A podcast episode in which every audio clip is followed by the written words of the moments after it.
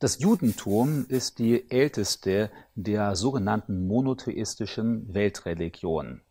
Im Judentum geht es um die Geschichte des einen und einzigen Gottes und seiner Beziehung zu einem irdischen Volk. Alles andere gruppiert sich dann darum. Dieser einzige Gott offenbart sich durch Propheten und deren Worte sind niedergeschrieben in einem heiligen Buch, der Torah. Die Torah ist äh, ursprünglich aufgeschrieben auf Schriftrollen auf Hebräisch. Dabei handelt es sich um eine der ältesten religiösen Schriften überhaupt. Der Inhalt der Torah umfasst einerseits das Handeln dieses Gottes mit seinem Volk Israel und andererseits handelt, äh, handelt es von vielen Geboten, von einzelnen Verhaltensmaßregeln, die fast jeden Bereich des menschlichen Lebens umfassen. So finden wir in der Tora Aussagen darüber, wen man heiraten darf, wie Rechtsprechung funktionieren soll, wie man mit Tieren und in der Natur umzugehen hat, aber auch darüber, was richtig und was falsch ist. Am bekanntesten sind dabei die sogenannten zehn Gebote. Aber es gibt dann eine Unzahl von weiteren Regeln, die darüber Auskunft geben, was am Sabbat, dem heiligen Tag der Juden, getan werden darf und was nicht getan werden darf, welche Speisen gegessen werden dürfen und welche nicht gegessen werden dürfen. Diese Regeln und Gebote haben dann Auswirkungen in jedem Bereich des Lebens. Da, wo es beispielsweise ums Essen geht, gibt es Regeln, die festlegen, dass Fleischiges und Milchiges nicht miteinander gegessen werden darf.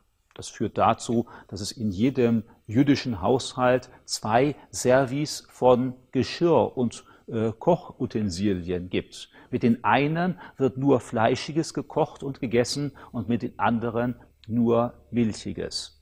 All diese Einzelheiten sollen diese enge Verbindung dieses einen Volkes Israel mit dem einen alleinigen Gott betonen.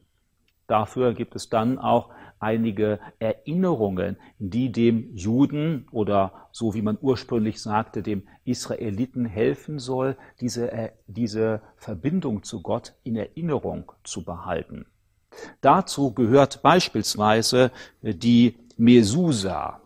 Unter Mesusa versteht man äh, diese Gegenstände, die an den Türen angebracht sind. Und darin befindet sich dann ein Vers aus dem Alten Testament, aus der Tora. Und jeder, der in die Tür hineingeht, fasst kurz daran und erinnert sich an dieses Wort Gottes.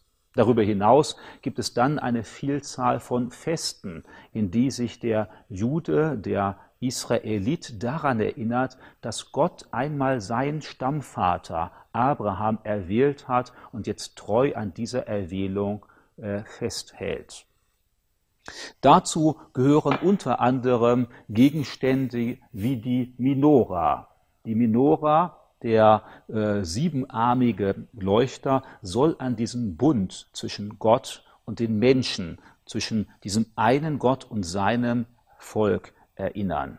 Diese Minora in ihrer ersten Form sollte aufgestellt werden in der Stiftshütte die Stiftshütte nach den Regeln des Alten Testaments in der Wüste aufgebaut, wurde später abgelöst durch den Tempel in Jerusalem, der 70 nach Christus zerstört worden ist. Und seitdem gibt es im Judentum keinen Ort mehr, an dem Gott wohnt. Als Ersatz dafür wurden die Synagogen eingerichtet, so lange bis wieder ein Tempel existiert, der diese enge Verbindung zwischen Gott und seinem Volk äh, lokal vor Augen führt, wo es da diese Verbindung gibt, die ausgelebt werden kann. Heute sind Juden in vielen Teilen der Welt äh, zu Hause, leben dort und im Judentum gibt es dann verschiedene Gruppierungen.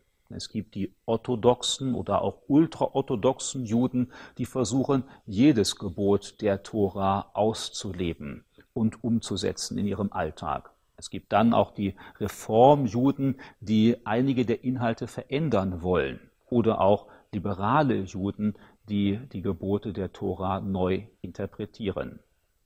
Für die Juden gibt es auch eine Regel, wie die Tora interpretiert wird, und die findet sich insbesondere im Talmud.